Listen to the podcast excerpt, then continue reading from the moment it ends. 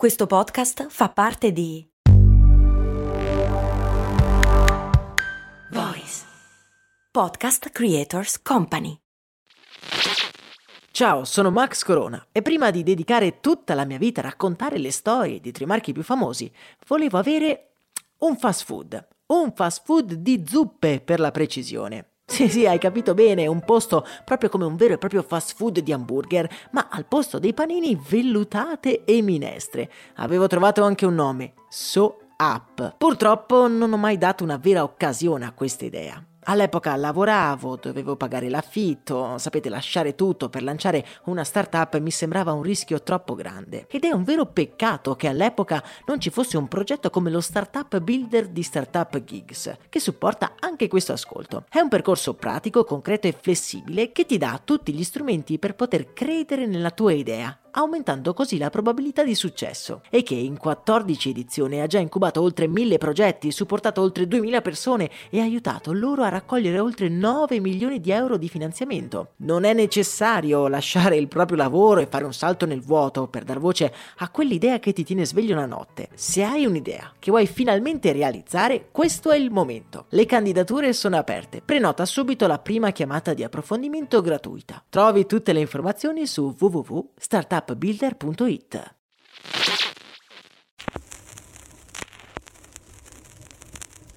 Max Corona, che sarei io, presenta Storie di Brand, un entusiasmante viaggio back in the future alla scoperta delle storie che si nascondono dietro i marchi più famosi.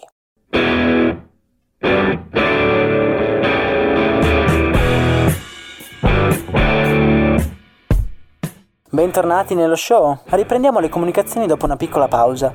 Voi sarete sicuramente a casa, ma io sono intrappolato nel passato. Vi ricordate dove eravamo rimasti?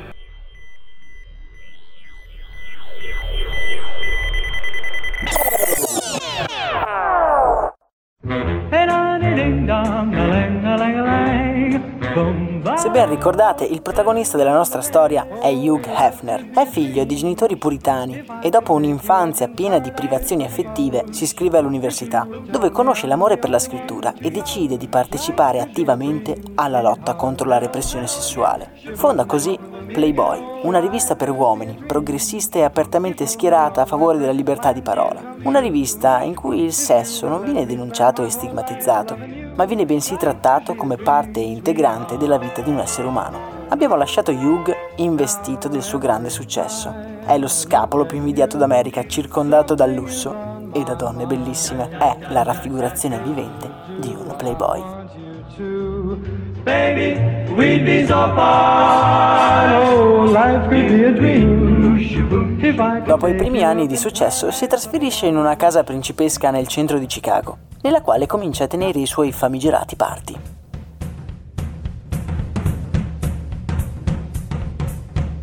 Nella casa, per farvi capire, non solo c'è una piscina interna, l'unica della città, ma c'è anche una stanza in cui da un vetro si può vedere l'interno della piscina e la gente che vi nuota dentro. Ma Hugh Geffner, prima di essere un festaiolo, è un uomo d'affari. Lui non beve e non assume droghe e tutta la sua energia è focalizzata per l'ingrandimento della sua rivista, che a inizio anni 60 toccherà la bellezza di 2 milioni di copie vendute ogni mese, con altrettanti abbonati.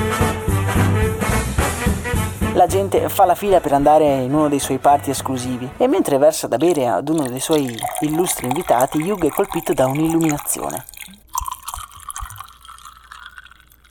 La gente arriva in quella casa perché vuole sperimentare dal vivo la vita descritta dalla rivista e quel concept poteva essere esportato. Playboy così smette di essere una rivista e diventa un vero e proprio stile di vita, i cui valori sono racchiusi in quel coniglio in smoking disegnato da Arthur Paul anni prima, diventando così un brand a tutti gli effetti. Nel 1960 apre a Chicago il primo Playboy Club, un posto esclusivo in cui i giovani possono andare a sperimentare il Playboy lifestyle, bere un martini, giocare a biliardo e farsi servire il drink da una Playboy Bunny. Chi sono le Playboy Bunny? Le famose e attraenti cameriere vestite da conigliette. Con queste premesse, inutile dire che il primo Playboy Club è un successo. Ma Hugh non si ferma certo ai club.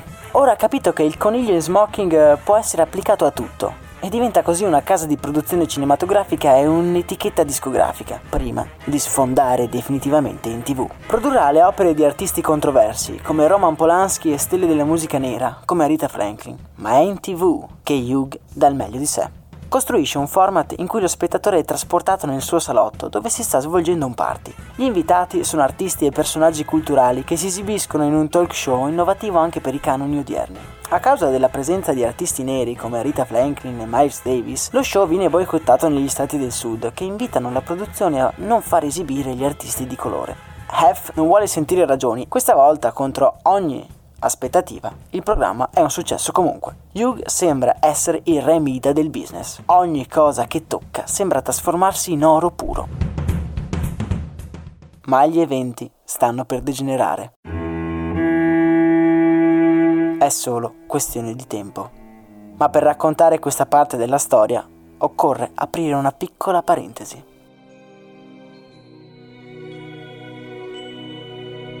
Hugh ormai da qualche anno si avvale dei servigi di un assistente personale, Bobby Arenstein. Bobby è più di un'impiegata, è la sua migliore amica. Negli anni Hugh la definirà una delle persone più intelligenti che abbia mai incontrato. Bobby non ha nessuna relazione intima con Hugh, ma per ottimizzare e organizzare al meglio tutti gli impegni vive anche lei nella sfarzosa casa di Hugh.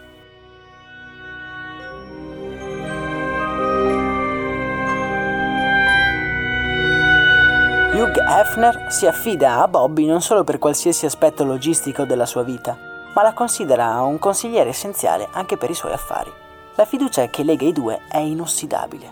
Purtroppo tutto ciò viene messo a dura prova nel novembre del 1974.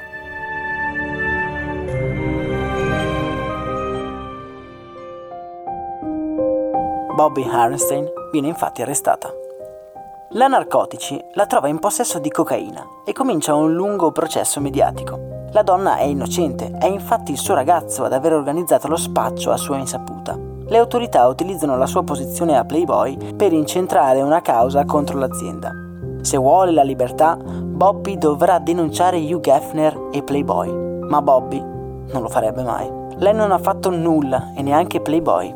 La verità verrà fuori, dice ad un preoccupato Hugh Hefner nell'aula del tribunale. Ma le cose non vanno come sperato. Tra corruzione e false testimonianze il suo ex ragazzo e i complici accusano Bobby del traffico di droga e la ragazza viene condannata a 15 anni di reclusione. La verità non aveva vinto questa volta.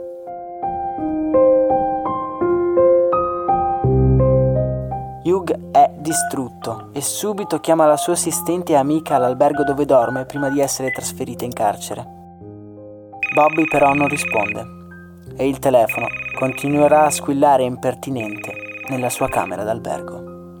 Bobby Harenstein verrà trovata morta il 14 gennaio 1975. Messa di fronte alla scelta tra passare 15 anni in carcere e incolpare ingiustamente il suo capo e amico, decide di non decidere e quella notte si toglie la vita.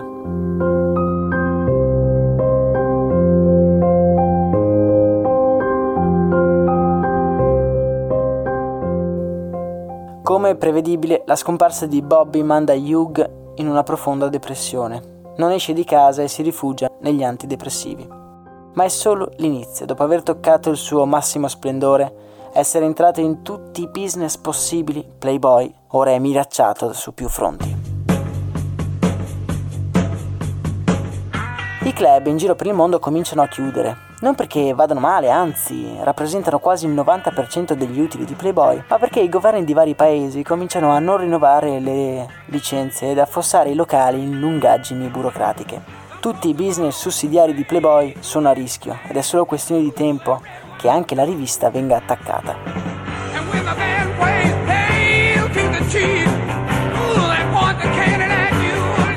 Hugh una mattina apre un quotidiano locale.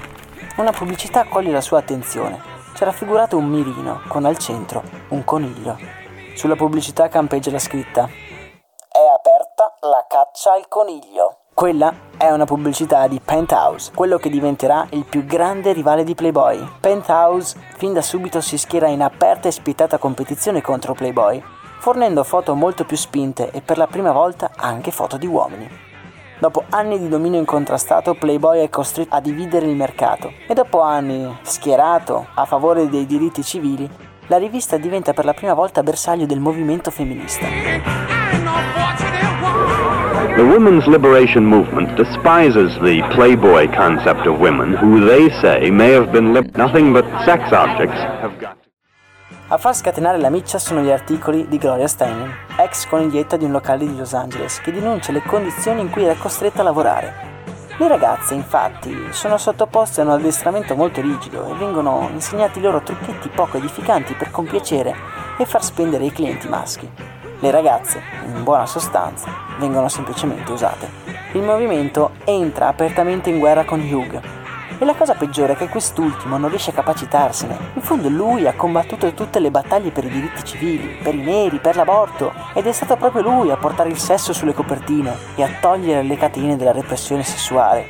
E nella sua mente le donne, se sono più libere, lo devono anche a Playboy. Hugh affronta in diretta televisiva tre esponenti del movimento femminista, ma per controbattere alle loro argomentazioni non fa altro che peggiorare la situazione. What do you think men are doing wrong? They oppress us as women. They won't let us be. And Hugh Hefner is my enemy. Oh, is half your enemy? Playboy è il nemico numero uno delle donne e dopo quella sera Hugh è costretto ad ammetterlo. Questa è una battaglia che gli è impossibile da vincere. Ehi, ma tu lo sai cosa potevi comprare nel 1860 con l'equivalente di 10 euro di oggi? Beh, potevi comprare una casa e nel 1950 una piccola barca. Negli anni 70, sempre con 10 euro, potevi comprarti un vestito elegante. E oggi, con 10 euro, cosa puoi comprare? Un chilo di pane, un kebab? Effettivamente non un granché, ma puoi comunque investirli per il tuo futuro. Come? Beh, su Scalable, un'app che ti mette a disposizione gli strumenti essenziali per costruire una cultura del risparmio. Ti consente di investire in modo flessibile in azioni ETF e fondi, creando piani di accumulo automatici a partire da un solo euro. Quindi con 10 euro diciamo che siamo proprio alla grande. In più, con Scalable puoi iniziare il tuo percorso di investimento in piccoli passi, approfittando di una sezione dedicata all'apprendimento dei principi base degli investimenti. Amplia le tue conoscenze finanziarie e fai crescere i tuoi investimenti nel tempo. Scopri Scalable per i tuoi investimenti. Link in descrizione. Spinto anche dalla necessità di rispondere alla concorrenza, Playboy è davanti a una scelta. Rispondere in maniera progressista e schierarsi ancora una volta dalla parte degli oppressi, che questa volta sono proprio le ragazze in copertina, o rincarare la dose e pubblicare foto ancora più spinte e rispondere alla concorrenza serrata di Penthouse. Hugh sceglie la seconda e nel novembre 1975 esce in edicola Playboy. La copertina raffigura una playmate intenta a masturbarsi in un cinema e all'interno si possono trovare foto in cui compaiono peli pubblici della modella. Quella è la prima volta e segna il punto di non ritorno.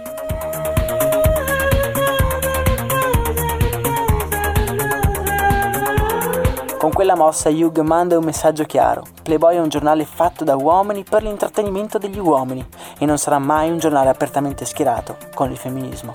Il dio denaro ha vinto anche questa volta. Hugh continua a combattere altre battaglie, ma ormai la sua natura progressista ha lasciato il posto ad una più conservatrice, che strizza l'occhio non più ai giovani eleganti, ma a uomini in carriera. Nel 1982 Hugh, come segno di apparente ripensamento, lascia le redine dell'azienda alla figlia Christie. Ve la ricordate? Sì, è proprio quella bambina che sfogliava il suo vecchio album da disegni, la miccia che fece decidere a Hugh di intraprendere la sua carriera imprenditoriale.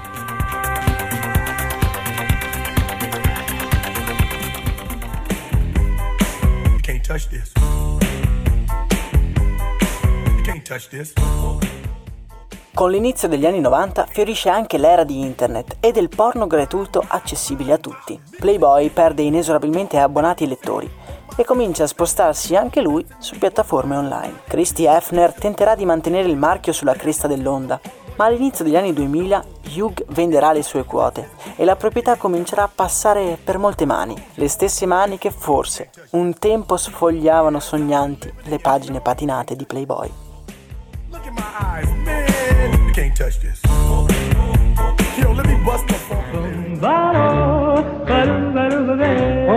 Hugh muore nel 2017, dopo aver vissuto gli ultimi anni della sua vita in una villa stratosferica a Los Angeles, con la bellezza di sette fidanzate.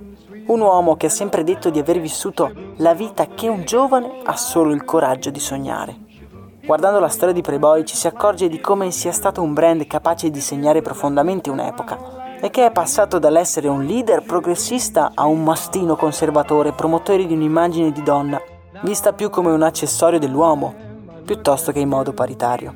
È indubbio che il marchio si sia speso in molte battaglie, ma quando c'è stato da decidere, nel bel mezzo della guerra per salvarsi la pelle, ha rinnegato tutte le sue lotte passate. Life could be in paradise up above. If you would tell me I'm the only one that you love. Life could be a dream, sweetheart.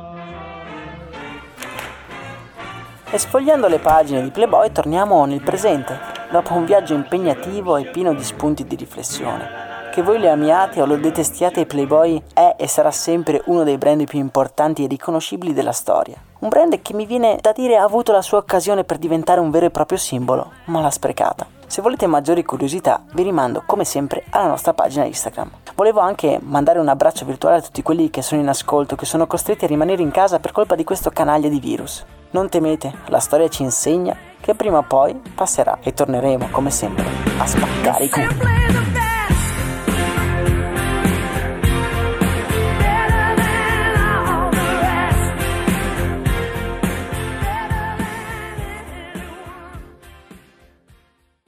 I'm Sandra, and I'm just the professional your small business was looking for. But you didn't hire me because you didn't use LinkedIn jobs. LinkedIn has professionals you can't find anywhere else, including those who aren't actively looking for a new job but might be open to the perfect role, like me.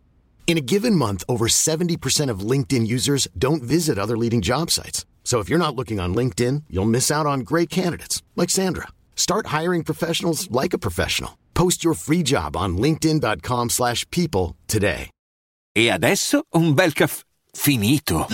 Perché rischiare di rimanere senza caffè quando puoi abbonarti a Caffè Borbone? Prezzi vantaggiosi, costi di spedizione inclusi, tante possibilità di personalizzazione e l'abbonamento lo sospendi quando vuoi. Decidi tu la frequenza, la qualità, scegli tra le cialde e capsule compatibili e crea il tuo mix di gusti e miscele.